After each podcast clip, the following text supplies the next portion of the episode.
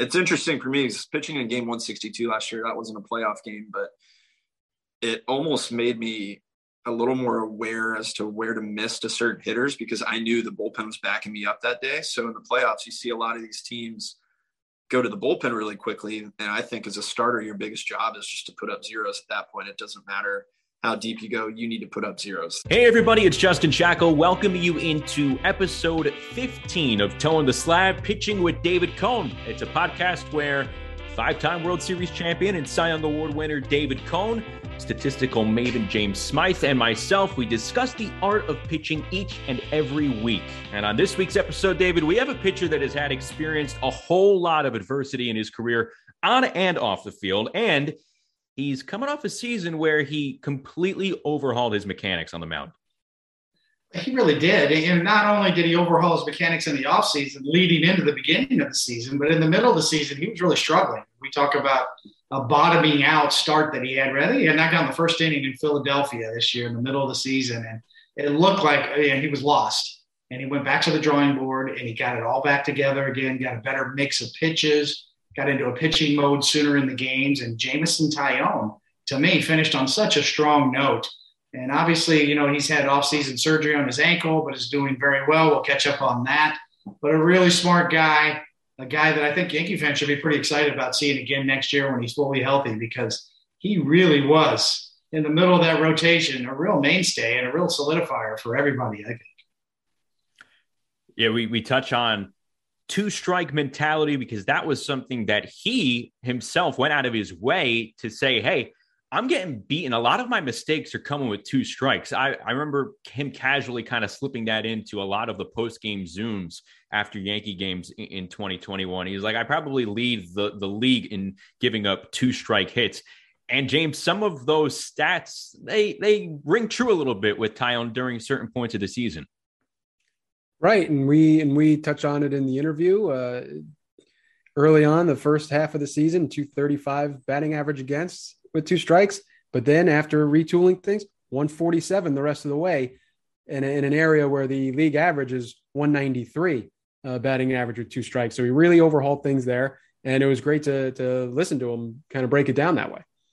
And we also touched a lot on kind of living the New York City life while he's rehabbing from his ankle injury. You know, kind of has a hole in his tendon in his ankle. We'll get the proper term here. Let me pull that up. He suffered a torn longus tendon in his ankle. It's a very rare injury, especially for a pitcher. So his rehab's going well, and he kind of updates us on that rehab, how it's going with the lockout currently in place. And guys, with the lockout going on, we kind of had a lot of off the beaten path baseball news come up, but maybe not even on this continent. We're going to touch on some of that as well. We'll get into this week in pitching history, but we start with the opener like we do each and every episode. And David, this is a space usually reserved for you. You kind of let us know what's on your mind, but James, I think we need to change it up this week because David was in the news himself here. He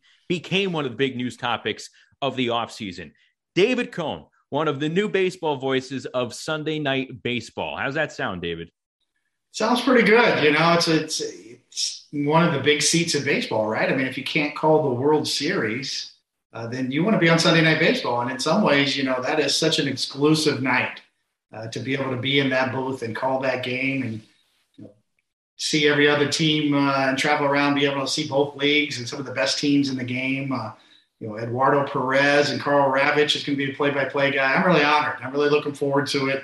Still going to have a big presence on Yes, on the Yes Network. Still going to do, you know, at least 50 games, maybe try to sneak in a few more if we can. We're still kind of hashing that out. But, yes, I am really stoked about getting a chance to sit in that seat. You know, that's a job everybody who's in our business wants. And, you know, I'm one of the lucky ones to be able to, that's going to be able to get to sit in that seat and call those games on Sunday night. You mentioned some of the details. What excites you the most about the assignment?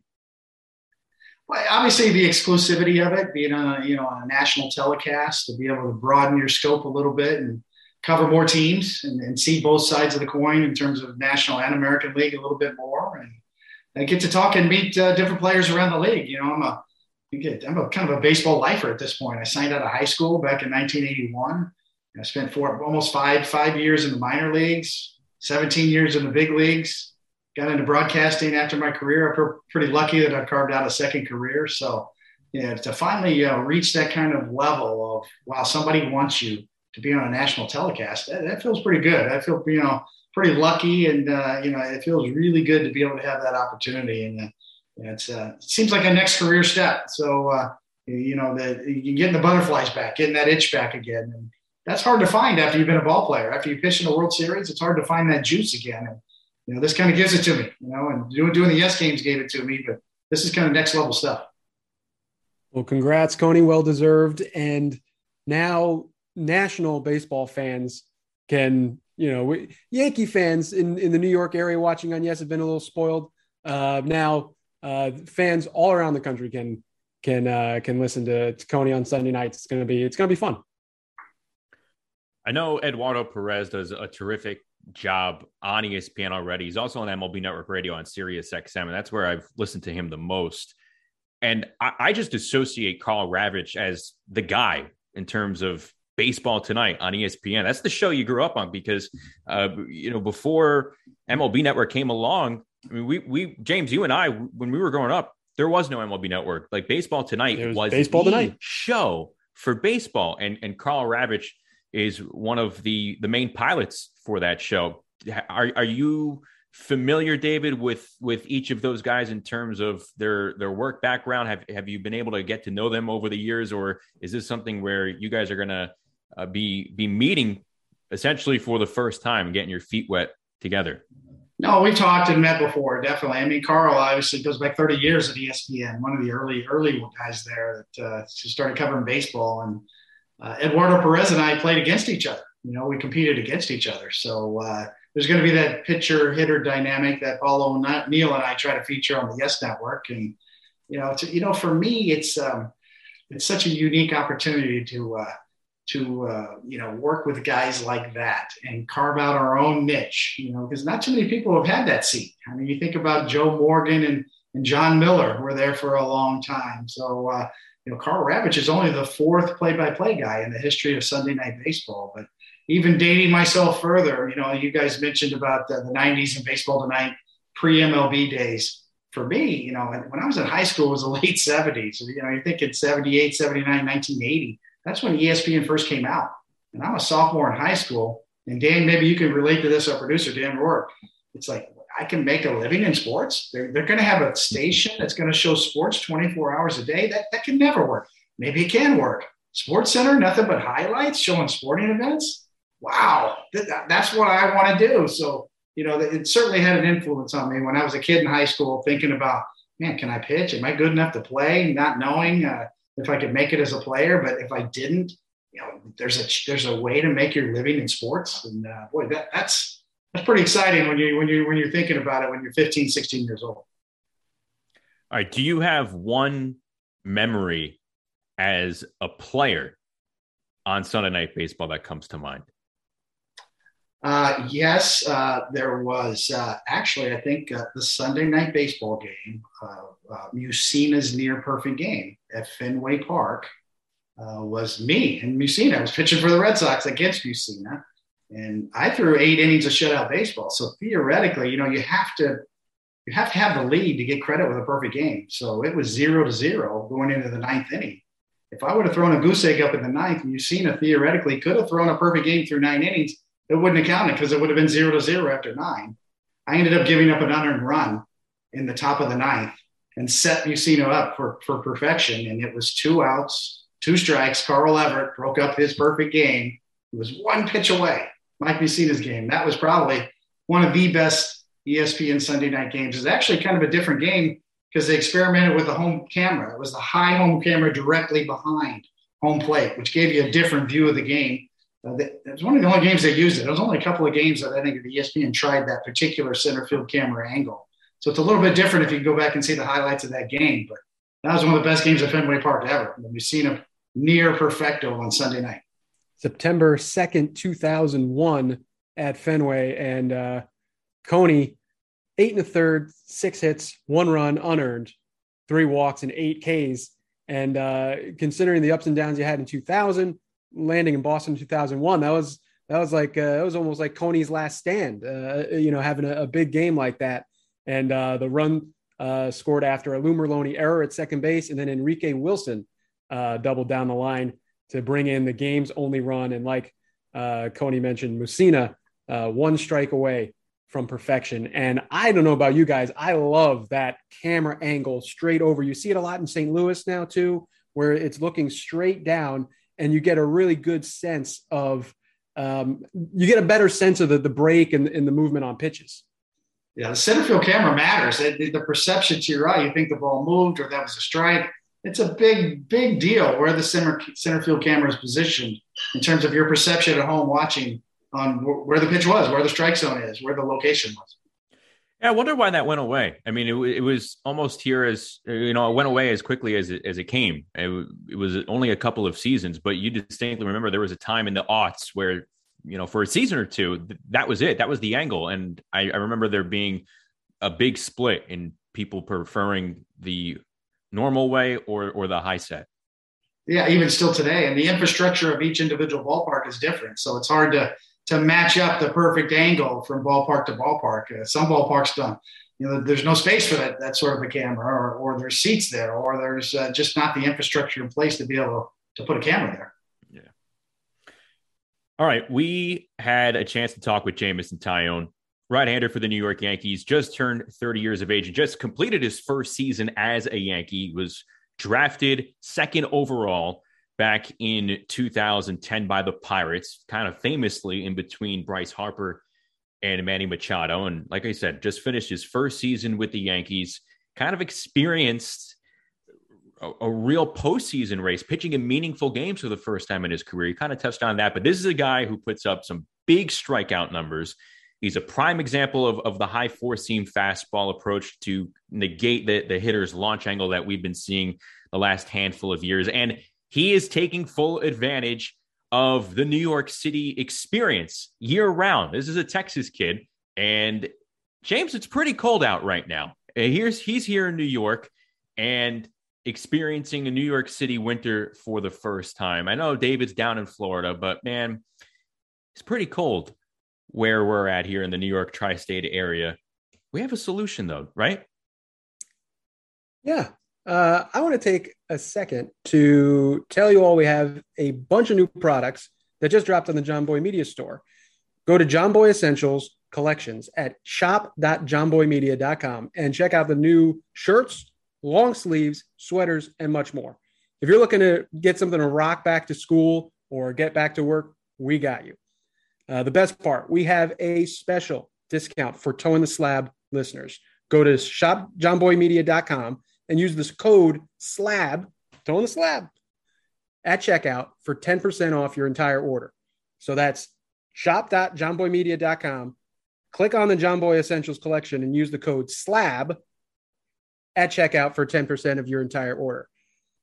I got to admit, I'm not a coffee drinker, and it was embarrassing to admit that to Jameson Taillon. But I did see we have a pretty sharp new mug in the John Boy Media store with the fresh Toe in the Slab logo. So if you're into mugs, check it out. And if you're into other stuff, check that out too. It's a must-have. You got to have that Toe in the Slab mug, definitely. Yeah, you can pretty much put anything you want in the mug. It doesn't have to be restricted to coffee. So, wink, wink there. And James, I'm not too far ahead of you here. I didn't want to mention to Jameson that I consume coffee via Keurig. So I kind of had a K-cup and that was it. I feel like that's a no-no in Jameson Taillon's eyes. So we didn't go there, but those mugs are very sharp. I'm not into talking smack here, but guys, I'm going to say that I will put the Towing the Slab color scheme up against any other John Boy Media podcast that's out there today. So if you want that splashy, awesome looking Towing the Slab color scheme mug, enter Slab, the promo Slab, and you get 10% off. Also, there's like these fuzzy sweatshirts, the fuzzy hoodies that are on the shop. They are the warmest, coziest sweatshirts I may have ever purchased. Amazing. It has the JM logo. It's very subtle logo. I'm kind of into, I'm not a big logo guy, but these sweatshirts, the fuzziness just, you know, it screams winter comfort, and it's a great get there. So like James said, promo code SLAB, check out 10% at shop.johnboymedia.com. All right, Jameson Taillon, this week's guest here on Toeing the Slab, Pitching with David Cone. Jameson, thanks so much for joining us here this week. And we know that you are one of the very few Yankees who actually stayed behind and live in New York City during the offseason this winter. And I know you're doing your ankle rehab here, but if you weren't living here in the offseason, you'd be back in Texas near Houston, where you're originally from. So I want to know here, as we take a look at the temperature outside in New York City, around 25 degrees or so, what is your first impression of New York City in the wintertime, man? Yeah, well, the ankle rehab definitely makes me a little nervous to go outside when it's snowing or icy. So we just got, you know, that snowfall the other day, and now there's some ice on the ground and stuff. So I'm being real cautious. You know, I'm wearing my ankle brace around and stuff, whereas normally I wouldn't be, but I'm loving it. You know, me and my girlfriend decided, you know, my contract only runs a certain amount of time in New York, like only a couple years are guaranteed. So might as well get the full experience and live it up and enjoy it while we're here. We always hear for players that come through New York, play for the Yankees or the Mets, a lot of the young guys, they take in that Manhattan experience. They live in Manhattan, and then maybe they migrate up north, Westchester County, White Plains, that area. David, when you were playing for both the Mets and the Yankees, were you always a Manhattan guy?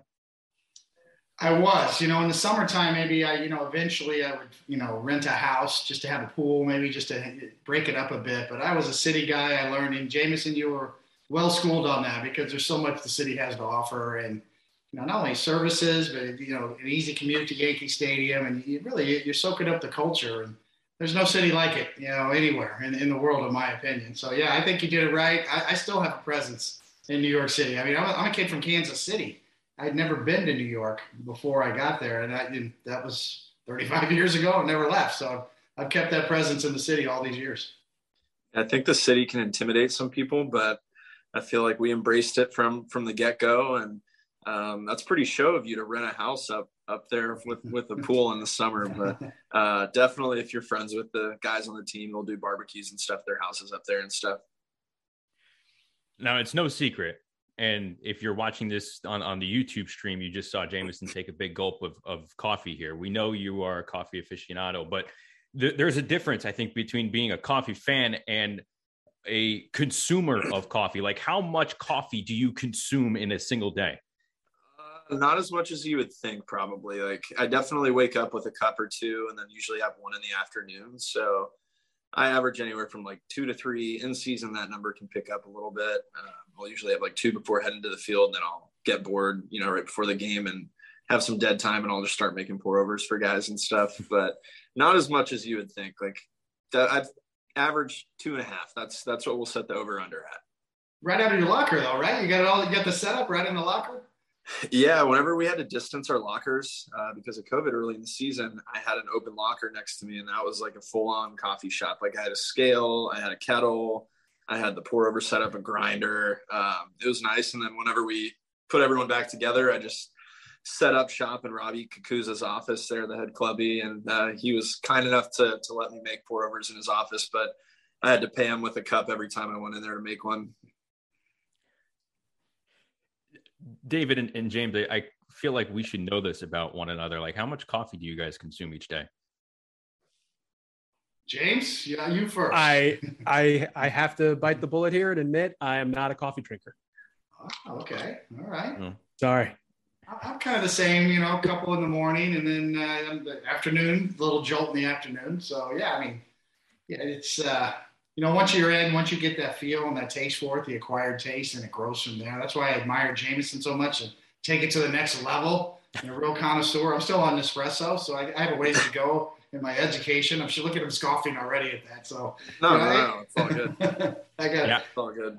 It's like ways to go. Wine or bourbon, you know, people, you can tell tasting notes and stuff. So the more I drink, and the more I explore, the more I learn about it and stuff. So it really started out we had a Korean guy in Pittsburgh, Jung Ho Gong, and his translator was like insane with the pour overs. And I could really start tasting a difference. So I would just kind of follow him around and be like, hey, before the game, do you mind, you know, maybe showing me a tip or two? And he had like a notebook just full of notes, tasting notes, temperatures he was brewing coffee at. Like, he was really next level. So he kind of took me under his coffee wing and showed me the way. And now I feel like I've gotten a bunch of guys hooked on it. Is, you know, forgive me for I guess being ignorant here, is there such a thing as like Korean coffee? I'm not sure. I'm not sure if there's an exact type or not. I've never seen a bean from there, but this guy, I mean, he was next level with it. Okay. Well, we recently saw you post a story on Instagram. You got back on the mound for the first time this offseason following the rehab from ankle surgery. So how many throwing sessions have you had here? What is the rehab going looking like right now overall? Yeah, so I was able to kind of get creative with like the plyo balls. So I was throwing weighted balls kind of throughout this whole process just to keep the arm kind of in shape, trying to find ways to just keep the arm and shoulder strong, even though I couldn't like do a classic stride and push off or anything like that. So I've actually only thrown normally probably today was probably like my 8th time or something like that. Whereas in years past, I would usually start a throwing program around like Thanksgiving time. But by being able to stay on top of so many other things and bring like hyper-focus to my arm care, I actually feel like I'm right where I need to be. I feel better than I thought I would be, feeling, you know, picking up a ball this late in the off season.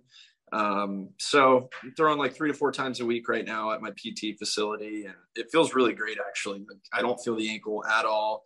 Obviously I'm not wearing cleats yet. I'm not, you know, pushing off or throwing 95 or anything, but super happy with where I'm at, because last time I threw towards the end of the year, I felt it pretty frequently. So it's nice to just be pain-free again. It's kind of just relieving. You know, Jameson, we've seen you evolve. I mean, I love the way you made adjustments from your Pittsburgh days, watching you there, and the power sinker days, to coming over here and completely changing, you know, your arm swing, shortening things up. Not easy things to do. Grip it a different way more often, start throwing more four-seamers. And it seemed like in the middle of the year, you kind of evolved again a little bit, started getting back into a little better mix of all your pitches. So can you take me through that a little bit? And how tough was that for you to make those adjustments? Yeah.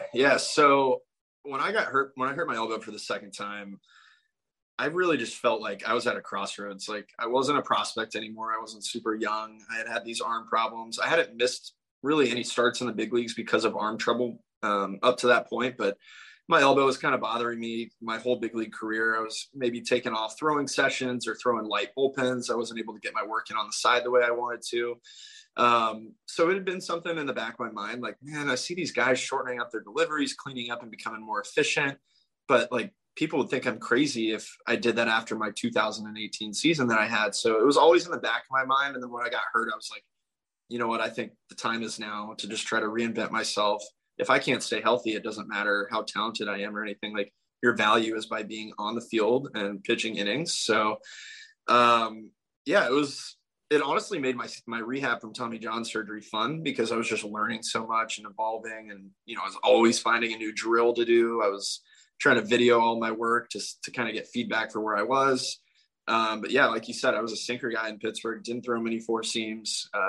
And then this year started out like, obviously all four seams up, breaking balls down.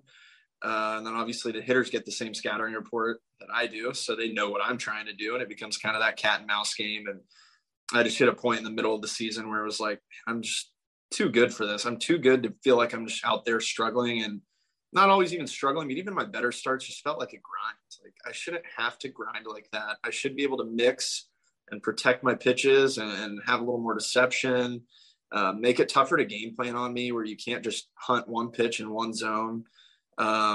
So again, I found myself at a bit of a crossroads where it was like, I need to adjust and punch back, because the hitters are punching at me right now.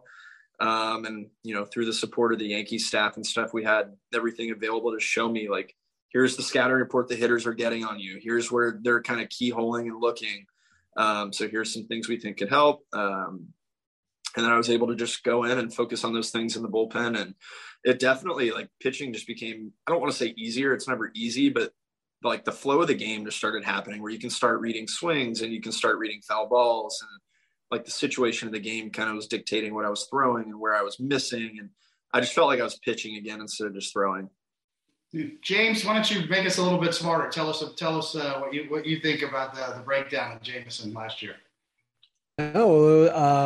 He was Jameson, you were fantastic after a little bit of a bumpy start. You've called your season up and down, but you had a AL pitcher of the month in July with a 1.16 ERA. There was a stretch, about a half a season's worth of starts, 12 starts with a 2.57 ERA from about mid-June to the end of August, second in the AL in ERA behind Robbie Ray, who ended up leading it, gutting it out and when you come back in that game 162. You'd said you never pitched in a really meaningful game like that before, and to come in with no runs in that one. And after everything you've been through, two numbers jump right out at everybody: 144 and a third innings, 29 starts, answering the bell.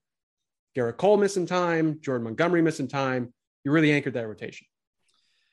Yeah, I mean, I think as a guy who's been in the big leagues for a few years, like, I would take a full season of, I know nowadays, like, teams will take less innings for a better ERA or whatever, but there's still something to be said about going out and taking the ball every fifth day and making your starts. And I take a lot of pride in that now because I've been a guy who's missed time. So like the 29 starts and getting my inning count up there was really important to me, just because I wanted to show that, you know, I can take the ball and I can be reliable every fifth day. But like you said there, like the up and down thing, that's just not like me. Like, I've taken a lot of pride in my career and being the guy who, you know what, I might not ever win an ERA title, but I can go out there and give you six innings with two or three runs every fifth day. My personality is pretty even keeled. Like, so this season being up and down was hard for me because I'm not used to riding the wave like that. I'm used to kind of just being the steady Eddie. So that was difficult. But you know, sometimes like the results are right in front of your face and those are telling you whether you need to make adjustments or not. Jameson, when you take a look at maybe some turning points during the 2021 season, I know you often reference that start against the Phillies in Philadelphia. And I remember you saying in the post-game Zoom afterwards that you kind of needed to change things up, offer up a more variety of pitches. And I think that's when we kind of saw the increase of two-seam fastballs, and it obviously led to great success in July. What is that balance like when you're adding more pitches into your approach and figuring out like when to unleash more pitches? Yeah. So I was falling into a trap where like, I almost felt naked out there, where like, it's no secret. Like, my fastball up, I'm a high spin rate guy at this point. Like, it's no secret what I'm trying to do. So, you know, 0-0 in a count, if I get a swing and miss on a fastball up, like, I've already shown you my best weapon. So when I get deeper in counts, like, how am I supposed to get a guy out when he's already seen my best stuff? So I would go 0-0, fastball up, swing and miss, 0-1, fastball up, foul ball. And that right there should have been telling me like, hey, he's starting to see it. He fouled it off. He's starting to time it up. He's making an adjustment. And then by the time I get to 0-2, 1-2, like, he knows when I'm going to try to throw him. And by that point, he's seen my best rip twice.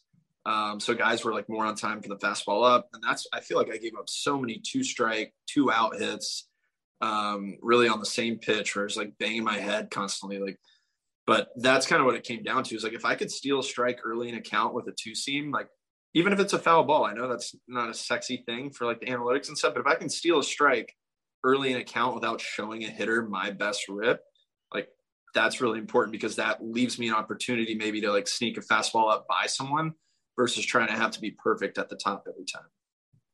You know, James, it's been a heck of a long time since I pitched in the big leagues, and I'm really curious. I'm a little jealous because of some of the toys you guys get to play with nowadays. And can you tell me from your days in Pittsburgh and your evolution, you know, the pitching theories, you know, how much the analytics department influences your day-to-day operation, or your getting prepared for a start, or, you know, so some of the differences that you've seen in the big league since you've been there, and how you prepare. Yep. Do you know your numbers? Do you pay attention to your spin rate, your vertical, horizontal movement, everything that's available to you? How much do you use that? So, I mean, I feel like just since I came up in the big leagues, like, so much has changed. I haven't been up that long, but I feel like so much in baseball has changed in the last like 5-6 years, where when I came up, like, I shared a pitching staff with like Ryan Vogelsong, who had shared a staff with like older generation guys. So like the work ethic, I saw him in the weight room, just like crushing heavy weights in season, running all the time. Like he was a worker. So, you know, you see that just even from the weight room perspective. Nowadays, it's more about like correctives and mobilities and moving properly and moving efficiently. So like that's changed a lot. And then analytically, the game's changed so much. Definitely New York has more access to certain things than Pittsburgh did. Pittsburgh was trying to catch up here in the past few years. But yeah, I mean, just overall, I think the game has changed so much. Some guys on the pitching staff are so hyper aware of every single number. Like Clay Holmes, who we added midseason, like he's extremely smart analytically. Like he knows so much about Rapsodo, TrackMan, like Edutronic data, biomechanics. And then there's some guys who still do all of their scouting on their own and they watch video. Like Gerrit, for example, like Gerrit watches a lot of video just on his own. Like he likes to just sit down and take notes on his own. Sure, he uses numbers and analytics, obviously, but he takes the initiative to do a lot of it on his own. So you still see a lot of everything. And then I'm somewhere in the middle. Like I use the numbers to support what I'm, you know, trying to see on video, or I'll kind of, it's like, for me, it's an open conversation with like the pitching coach, the catcher, the analytics department. Hey, I'm seeing this, or I'm thinking this. Do the numbers back up what I'm thinking or feeling or seeing? Yeah, I think the question, the follow-up to that is, do you feel the power to push back? I mean, if there's diverging opinions, the analytics department says you need to throw this pitch more because of this number, and your pitching coach says this, and you think a third thing, do you feel that conflict, or do you feel the power to be able to I guess, have veto power on your own, because you're on the mound, you have the ball in your hand? Yeah. When I was younger, and this is even without like the super presence of analytics, like I definitely didn't feel the power. Not to say I was like forced to do anything, but I just felt like they're putting something in front of me, I'm going to do whatever they say. And that goes for all aspects of my career. Like in the weight room, you hand me a workout, I'm just going to put my head down, I'm going to do it. And now I feel like, I think it just comes with maturity, maybe like growing up a little bit. I've also been a guy who's like had to rehab multiple times. So I feel like I've taken some initiative over my career to where if I'm in the weight room and I'm not feeling right doing something, like it's a conversation with the strength coach and the trainers, and, you know, with the scouting report, like you said, you're the one throwing the ball and it's your numbers at the end of the year. And I just feel like, especially with New York, like everything's such a collaboration, like every department works together. So, you know, if Matt Blake tells me, here's what we're thinking, what are you thinking? Like, it's just an open conversation. They'll show me the numbers, the analytics, they'll print out the scouting reports, and then I'll take my own notes, and you go into a meeting and you can talk about different things. And then once the game starts, like when you're in that battle mode, you can go back into the dugout between innings and just completely go over what you're seeing. And that's where Gary and Higgy might say certain things that they're seeing, and you have to adjust on the fly. You mentioned the, you know, issues that you'd been having with two strikes, putting guys away. So beginning the season, April, May, June, your batting average against with two strikes was .235, and the MLB average is .167. But from July on, it was .147. So went from, you know, well below average to well better than average. How much of that do you chalk up to, you know, changing up the pitch mix like you talked about before? Or what, Coney, you always talk about being in attack mode? I think it's a little bit of everything. I definitely like the attack mode mindset. I started throwing my curveball harder, or at least like mentally, I was throwing it with more conviction. So I think that definitely helped me with two strikes. Even if it's a ball, like the ability to show a hitter that I'm willing to like rip this curveball in the dirt, get your eyes looking down. I think that helps me a lot. But I think like for me, the pitch mix and the attack mode almost go hand in hand, where like if I have a steady pitch mix going, I feel like I can stay in attack mode a lot easier. Whereas if I feel like I'm getting really predictable, if I'm like throwing fastballs up all the time, I feel like I have to be so perfect that takes me out of attack mode. So if I've shown you a fastball up 5 times in a row, I feel like I have to start being more and more perfect because you're aware of it. So when I'm throwing like two seam and a slider for a strike and a curveball and a changeup, and I'm going in and out and up and down, like you can just start sequencing everything together and just attacking the zone, which if you watch, like, I mean, I have one of the best on my team to watch is like Gerrit Cole, and he's rolling. Like everything's just all over the zone. He's steady mixing. He's just always in attack. He's got that bulldog mentality. Like, you watch a Max Scherzer, obviously these guys are like the best of the best, but that attack mode comes with like the steady pitch mix and the sequencing and stuff.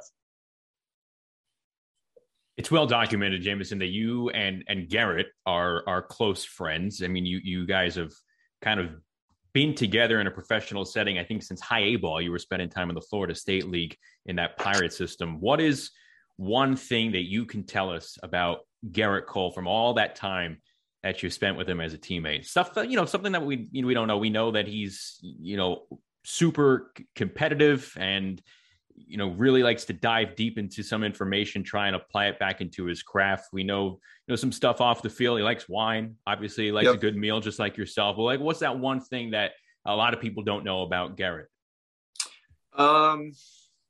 I'll give you a baseball thing. Is just like, for me, even as a friend, it was eye opening this year to see, because we were together in Pittsburgh and he took a lot of control over his career and he was really invested in his career. But to see where he's at now.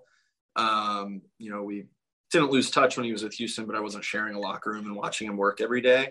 To see where he's at now with, like, he's still, after signing a big contract and getting the accolades and the awards, like, to see how curious he is with his career is still so interesting to me. Like, he shows up every day trying to get better, to hear him talk pitching, to watch him play catch, to watch him in the weight room, to see the initiative a guy like that takes over his career is pretty incredible. And then off the field, I think his wife actually said it in their wedding vows at their wedding, but Gerrit's the type of guy, like, if he's cooking dinner, even for himself, like, he's going to marinate the meat properly. Like, he's going to pair it with a beautiful wine. Like, he's going to have a reduction sauce to go with it. You know, everyone might do that if they're cooking for a group and they want to impress, but Gerrit's the type of guy, like, if he's cooking for himself, he's doing like a coffee dry rub on a steak, even just if he's cooking for one, and he's going to pair it beautifully with the wine. Like, that's the type of guy he is. He's super thorough and in depth. And that kind of goes into every aspect of his life. That's great to hear, you know, because, you know, we don't have access to the clubhouse anymore. You know, I'm on the other side of the line. I'm part of the media now.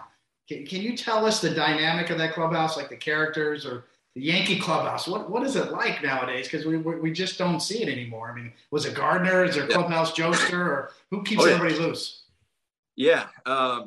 It was cool for me to come over, because coming from, you know, a smaller market NL Central team, like the Yankees are a driving force of MLB and they get a lot of attention on the national spotlight.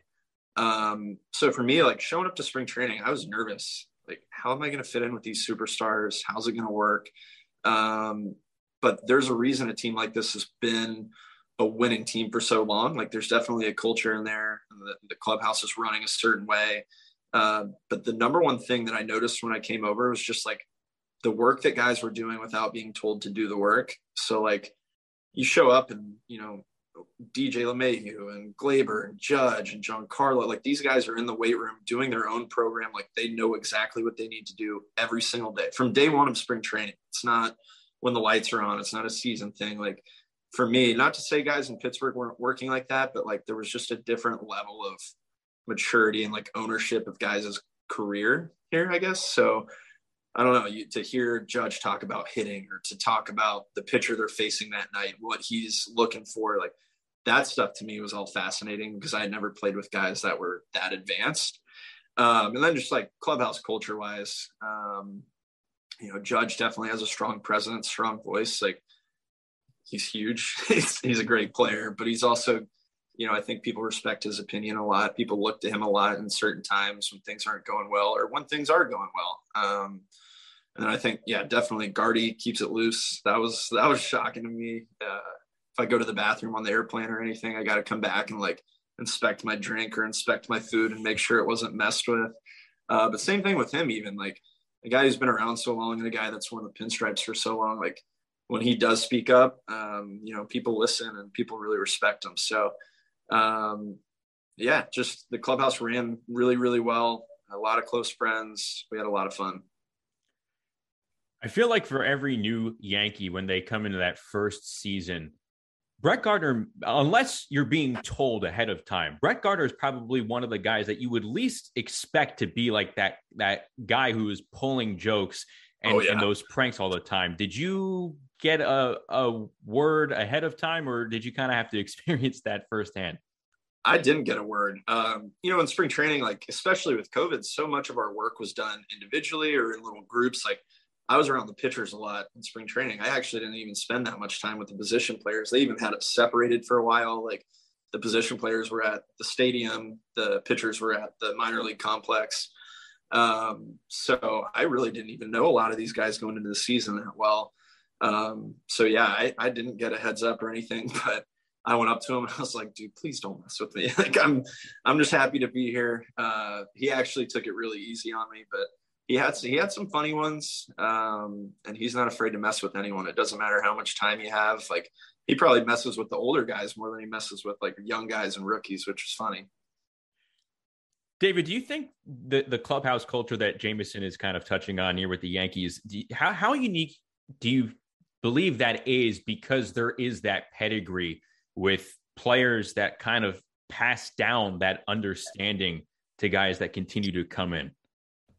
Yeah, there's always been a hierarchy, and within a clubhouse, the leaders kind of set the tone. And if, the old saying is you police yourselves, and a good manager will allow that dynamic to happen within the clubhouse. Handle things yourselves. Like Jameson said, maybe it's Aaron Judge speaking up when you're in a losing streak or a winning streak, keeping things level. But to me, it's just, it's such a long season. The part I miss is just the goofing around in the clubhouse. I mean, if I'm Giancarlo Stanton, I'm walking around without my shirt on, flexing my pecs, and looking at pitchers' bodies and making fun of them and going, you're a professional athlete? Look at that body, just little things like that, that I really miss, and that dynamic and really loosen up a clubhouse. It's a long year. 162 games in 184 or 186 days, whatever it is. I mean, this is it's the old saying: when the season's over, you get to go make your own friends. Because you could bump some heads. It could be difficult at times, and that's why I asked Jameson that question about that clubhouse dynamic. And he's seen enough now after being in Pittsburgh and coming up through the system, and then now with the Yankees. So his perspective, to me, really kind of rings true. Jameson, we know that you are living in New York now.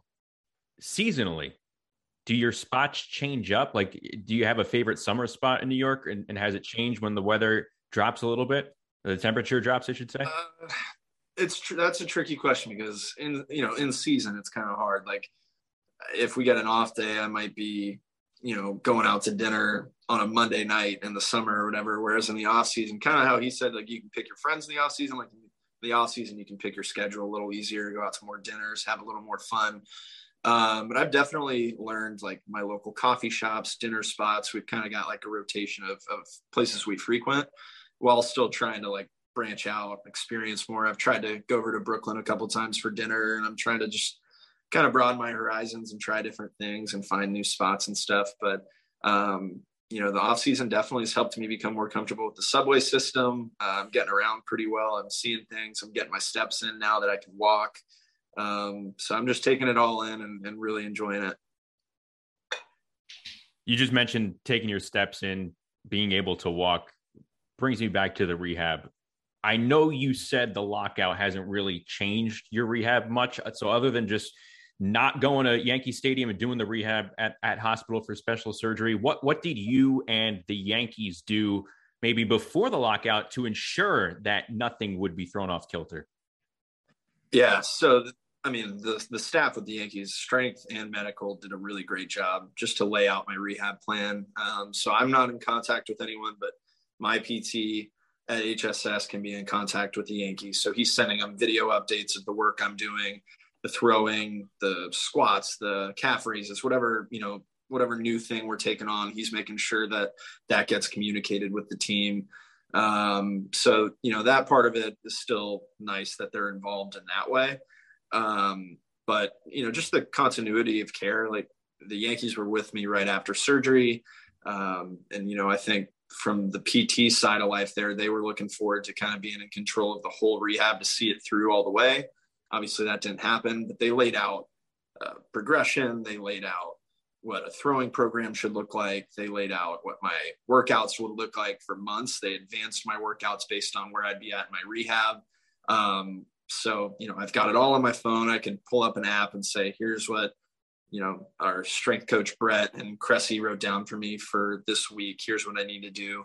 So I mean, I gotta be honest, I think the lockout actually put a lot more on the staff's plate because they had to pretty much account for, who knows, months and months of work and you know, progressions and stuff, not just for rehab guys, but for healthy guys too. You're not able to do the fly in and check up visits on guys and stuff. So you have to write the workout program months in advance without ever actually seeing or talking to these guys. So, I mean, kudos to the staff for putting in all that work in such a short amount of time. You know, I'm obviously in great hands, but it definitely would be nice to be able to talk to the pitching coaches and talk to the PTs and strength coaches. As far as the lockout goes, do you feel like, you know, things are communicated to you very well, or as a team or the team rep? Obviously, you're well represented. Obviously, Zach Britton's on the executive subcommittee. What do you feel like the issues are? I mean, is it control issues that you know, whether it's arbitration or service time manipulation or luxury tax? What's on the inside that you're hearing, and how solid do you feel like the players are right now? Yeah, so, I mean, we have Britton on the executive subcommittee. We have Gerrit on the subcommittee too. And then I was a player rep in Pittsburgh, so I've been pretty involved.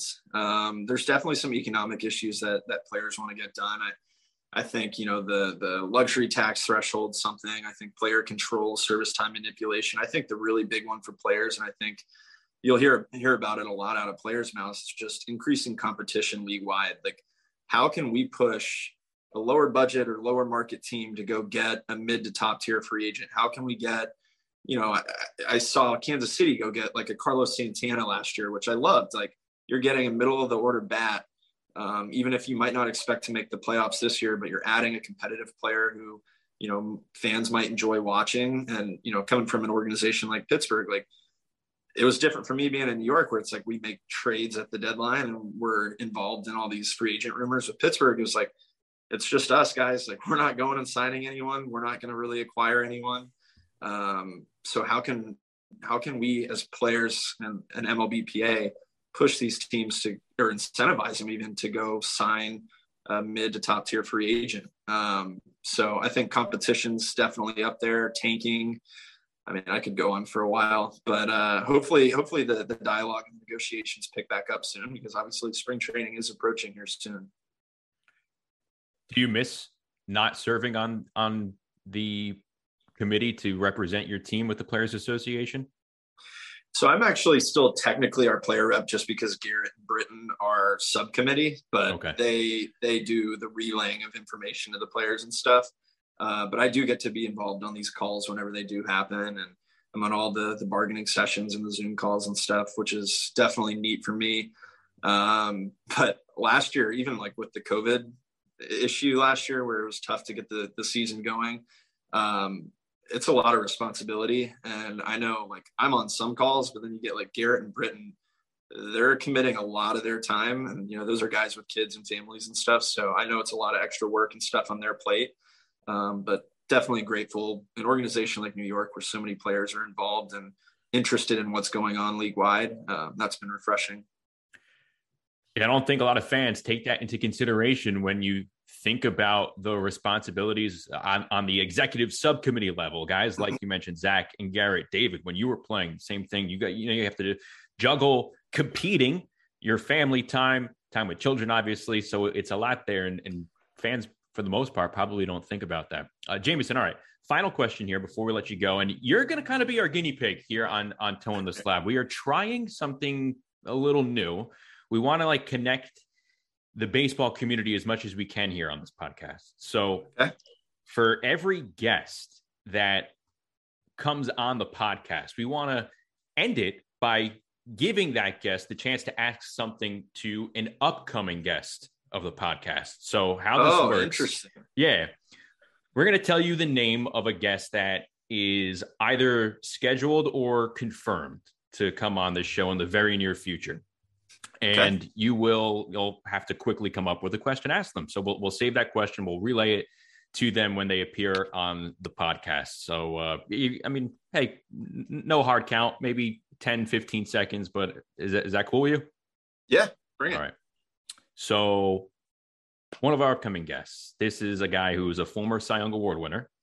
He is a World Series MVP and a three-time All-Star. He's also one of the broadcasting voices for the LA Dodgers, and that's right-hander Orel Hershiser. So, Jameson, if you could ask Orel Hershiser anything that you want, what's it going to be? Oh, man, that's a good one. You know what? I think a guy with as much playoff experience as he has, and I'm a guy who has never pitched in the playoffs, I would just be curious what his preparation was like pitching into October, and if he was on a team that he knew was going to make it into October, would that switch up his routine at all? Towards the end of the year, would he crush it harder in the weight room? Would he taper back a little bit in the weight room, or, you know, throw more or less towards the end of the year? And then just pitch to pitch, pitching in the playoffs, is there anything you did differently to perform in big situations deep in October? Awesome. It's interesting for me because pitching in game 162 last year, that wasn't a playoff game, but it almost made me a little more aware as to where to miss to certain hitters because I knew the bullpen was backing me up that day. So in the playoffs, you see a lot of these teams go to the bullpen really quickly. And I think as a starter, your biggest job is just to put up zeros at that point. It doesn't matter how deep you go. You need to put up zeros. The goal is to give up less runs than the other team. So for me in that game 162, I was thinking like, okay, I'm throwing a fastball down and away. My miss is down and away. My miss is not anywhere over the plate. So I just think maybe if you could touch on that with him about maybe if he had any thoughts like that deep in the playoffs where every pitch was so magnified. Great question. So true too. I mean, there is something. I mean, there's like a light bulb. There's a light switch that goes on. I mean, every pitch is so scrutinized. And if you think about 1988, the year Orel Hershiser won the MVP and was the World Series MVP, and he pitched six straight shutouts at the end of the season. The last start of the season was a 10-inning shutout to break Don Drysdale's 56-inning scoreless streak that he still holds to today. So think about that: six straight shutouts to end the season to go into the playoffs, and the last one was 10 innings. Riding your horse right there. Oof. That's some big boy stuff.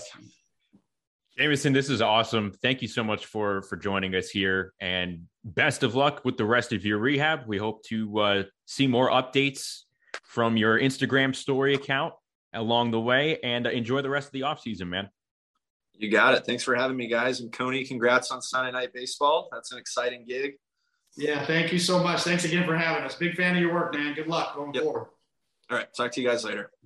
David, when Jameson was talking about stealing strike one, I thought about you because so many times when I was watching you growing up, it was one of the first thoughts that I kind of had to myself about pitching. It was one of the easier things to pick up, watching someone pitch with the naked eye, trying to learn. You did a great job with some of those backdoor pitches in stealing strike one. So what's it like hearing a younger pitcher in today's game talk about stealing those strikes? It shows me an adaptability that and a pitching IQ that Jameson Taillon possesses, because this is where the rubber meets the road between the new school analytics and the craft of pitching. Now, the new school analytics was telling him your high spin rate on your four-seamer, you need to use that pitch more. But the problem is the more you use it, the more the hitters get familiar with it and the less mystery that's involved in your pitch sequencing. And that's the best weapon a pitcher has is mystery, not knowing what pitch is coming, keeping the hitter just that seed of doubt in a hitter's mind. And, you know, he talked about, you know, bottoming out in that Philadelphia start where you get knocked out in the first inning and it was just all four-seamers and sliders and he kind of lost the feel for his curveball, didn't throw any two-seamers, very rarely a changeup. From that moment on, he became a different pitcher. He still had that four-seam fastball up in the zone, but he saved it. And he started throwing two-seamers, a la Chris Bassett, another guy on our podcast that we had last week that has great elite pitch design and doesn't have elite spin rate or really elite stuff, probably average velocity at best. And so to me, that was the key, the two-seamer in, the different spin, and then the four-seamer off of that, and then the curveball on top of home plate. I used to make a living on throwing curveballs on top of home plate, and I didn't leave the bullpen in my warm-ups before a game unless I could bounce a curveball on top of home plate and know that's in my hip pocket. So, yeah, he started doing more of that with two strikes. And, you know, James Smythe showed us the numbers, told us about the numbers with two strikes, how much improvement he had. That's a direct result of being more unpredictable, of throwing more two-seamers, more change-ups, more curveballs, and saving and protecting his best pitch, that high four-seam fastball. You know, sometimes your best pitch needs protection. If you have the best slider in the league or the best splitter in the league, if you keep throwing it over and over again, not only will the efficacy of that pitch kind of wane over the course of the game, but the predictability of it will make it less effective. So you need to protect your best pitch, and the best way to do that is to mix it up with other looks and save that for when you really need it as a put-away pitch. And I think that's what Jameson figured out from his evolution of a two-seam pitcher in Pittsburgh to a four-seam pitcher and a shorter arm swing with the Yankees to kind of a hybrid between the Pittsburgh pitcher and the Yankee pitcher of the first half. And he really found gold in my mind. Now the question is only health. Get that ankle healthy, and now he knows what to do. He's got a formula that can work.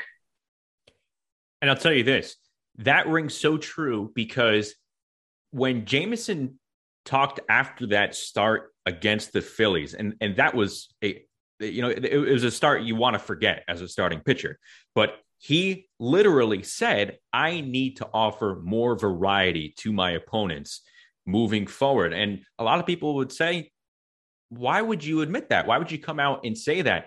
If you have the stuff, right? If you have those pitches, doesn't matter if you said it or not. And that's a prime example. It is a prime example. And the thing is that nowadays, and James Smythe knows this, we both follow along on Baseball Savant. We know what your pitch count is. I mean, every pitch you throw, we have documented now. We can tell you that in real time, the spin rate, the movement, what type of pitch he's throwing. And everybody has that information now. You can get it anytime you want it. Just log on to any game you want on Baseball Savant. You could follow each pitch, and you can tell the mix of the pitches. You can tell just about anything you want about any pitch that's thrown. There's no mystery anymore. So certainly for him to come out and confidently say, you know what, I needed to mix it up more, and I did. That only enhanced everything for him. It gave him confidence. All the reporters were asking those questions anyway, because we know. It wasn't like 1980 where, you know, what pitch did you throw? Or what pitch did you rely on? We know already. We know what you threw. We know the exact breakdown of the pitches you threw throughout the course of that game. So, yeah, I admire that confidence and that direct answer, the honesty of it.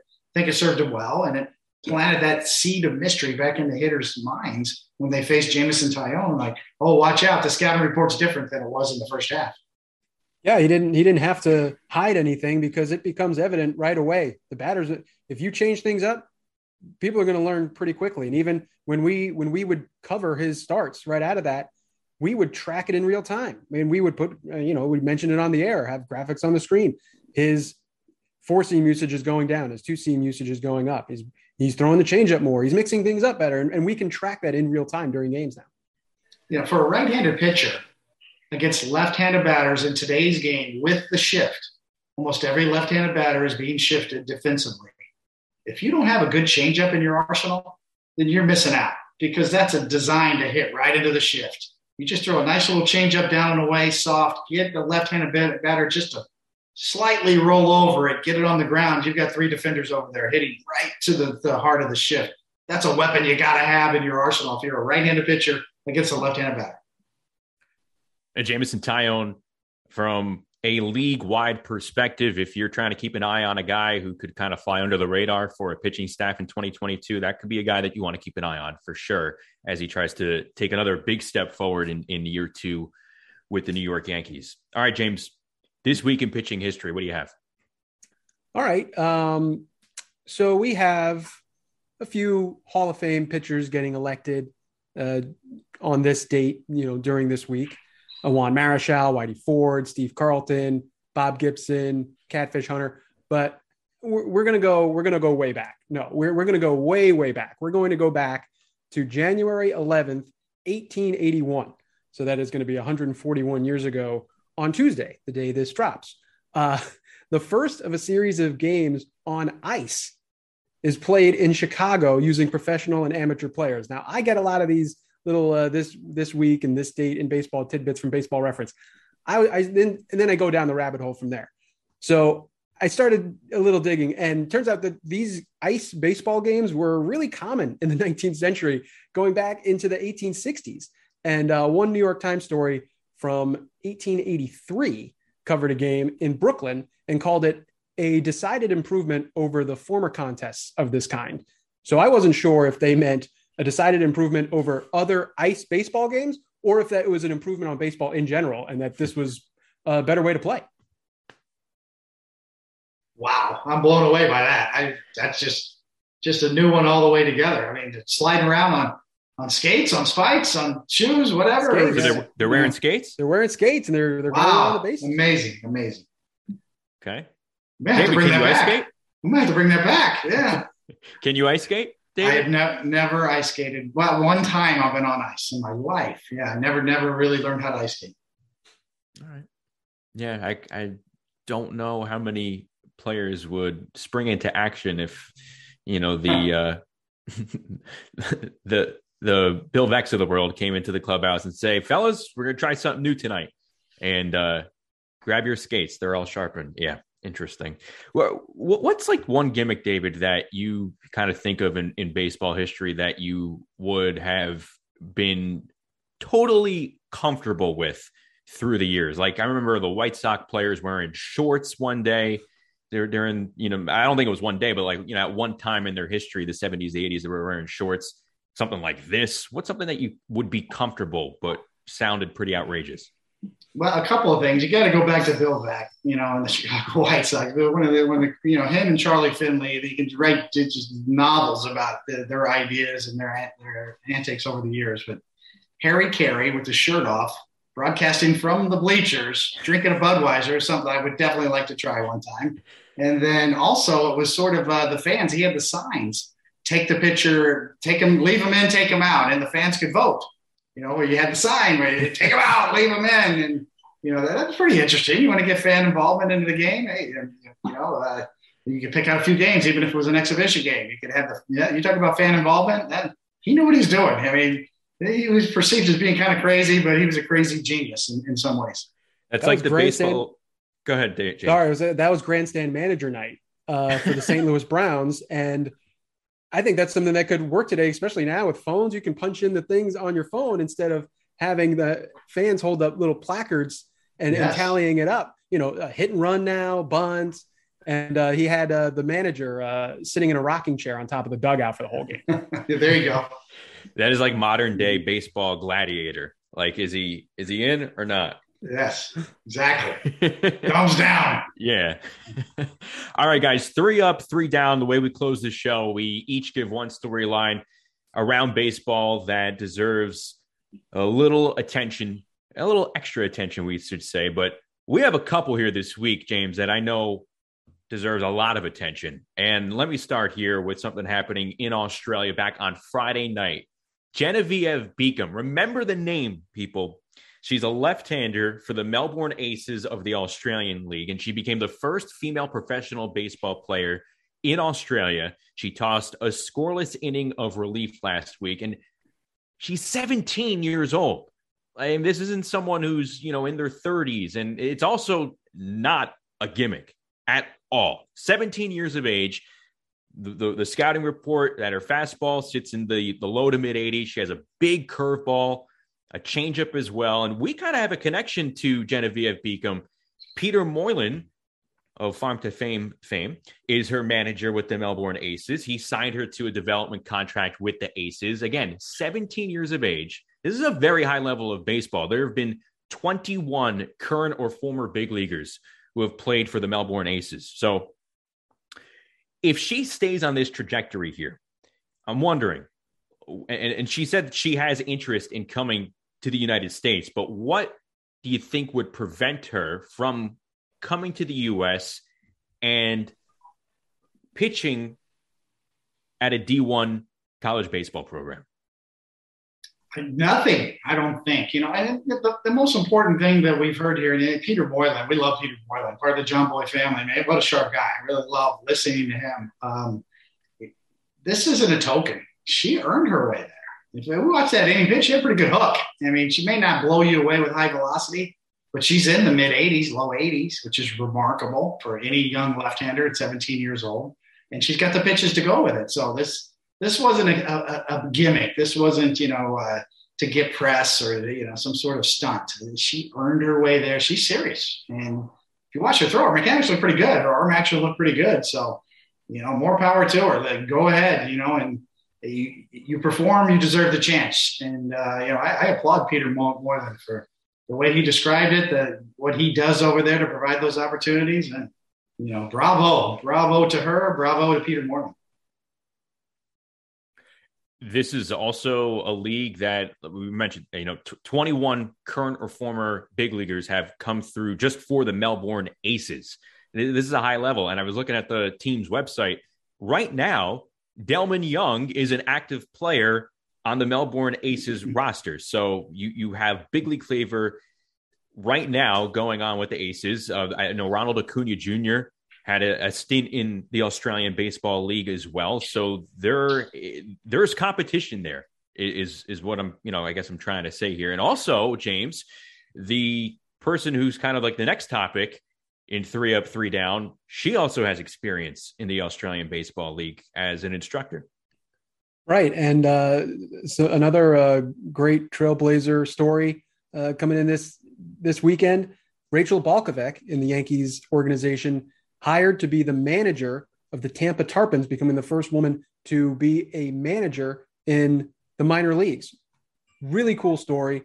And she has been such a big part of in the Cardinals organization. She's bounced around in the minor leagues. She's been in the Yankee system now, and she's getting the promotion to manage the club. Really cool story. Yeah, if I could piggyback on that, I guess the common denominator between these two remarkable young ladies is that they've earned their way, you know. And the first thing that maybe you know, some Neanderthal thinkers might say is, "Oh, it's a token; they're just doing it for the PR." And it's not the case. If you talk to Kyle Bodie, who was the director at Driveline Baseball, where Rachel worked with him, he raves about her. He said she made an immeasurable difference because of her technical skills, kind of revamped the technical side of their operations, which a lot of major league teams are using or incorporating the driveline concept of whether it's training or whether it's biomechanics, everything analytical that they do out there. A lot of their methods have been implemented on major league teams. Sam Green is a guy for the Yankees that worked at Driveline that they hired. Rachel made an exceptional contribution to Driveline in general, kind of revamped some of the technical side of the business. She's earned her way. This is not a token. She deserves it. She'll do well. She's already worked with some of those minor leaguers already in the Yankee system. They respect her. They know she knows her stuff. She's good. She's going to help them. She's going to help develop the minor league talent. And the Yankees are not going to mess around with their minor league system. They're not going to put her in that position unless they think she can really contribute. So congratulations to Rachel. Congratulations to Brian Cashel for making that move, and the Yankees organization for leading the way. 100%. Rachel, I mean, just for an example, Rachel's really been with Jason Dominguez the entirety of his time in the Yankees organization, because she worked in the Dominican League. She knows a lot of the players that come to Florida, and you know, the Latin players that come to Florida and start to get their feet wet playing here stateside. Look, if you have any doubts, pump your brakes, because her and I were the same age, and man, like, she is bilingual.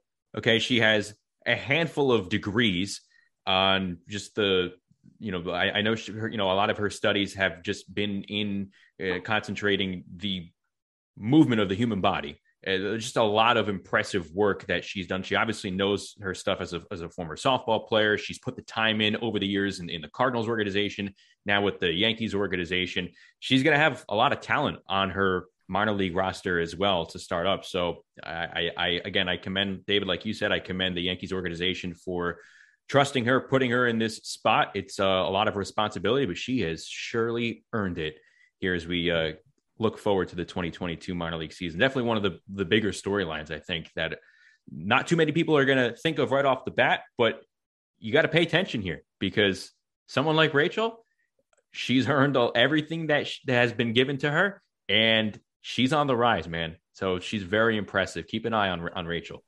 She is, you know, the days of, you know, it's kind of another chip away at the good old boys network. Mm-hmm. The days of you know, having six scotches in a hotel bar and making decisions on an organization on who's hired and who's fired, who to trade for, those days are over. And that's progress. You know, that's a good thing. I'm an ex-Major League Baseball player. I think experience is important, but you don't have to have had to play in the big leagues. You could never play baseball or play in the big leagues to develop a skill set, technical skill set that you can make a difference in this game, whether you're in a front office, coaching staff, training staff, anybody and anything. The information is out there. Public information is out there.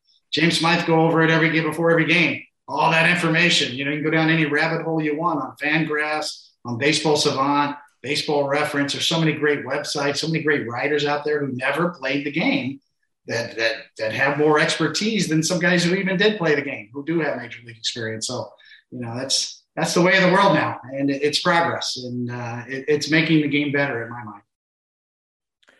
It's also, like you said, follows the trend with the Yankees. I mean, they hired Kim Ng back in the day. They've obviously hired Gene Afterman. They've hired Rachel here. And again, first manager, a female manager in the minor league, something to keep an eye on here in 2022. Guys, this week was great. Jameson was wonderful. Coney, again, congrats on your new assignment. We're certainly going to miss seeing you every single day at Yankee Stadium, but you're still going to be there, obviously. And just bigger, brighter things ahead here in 2022 for you at ESPN. Thanks, fellas. Much appreciated. Thanks again to Jameson Taillon for joining us here this week. We appreciate the Yankee right-hander taking some time from his offseason. Dan Work, our fantastic producer, always doing a top-notch job getting everything done here on Toe in the Slab. Pitching with David Cone. It is a production of John Boy Media. We will talk to you next week, everybody. Take care.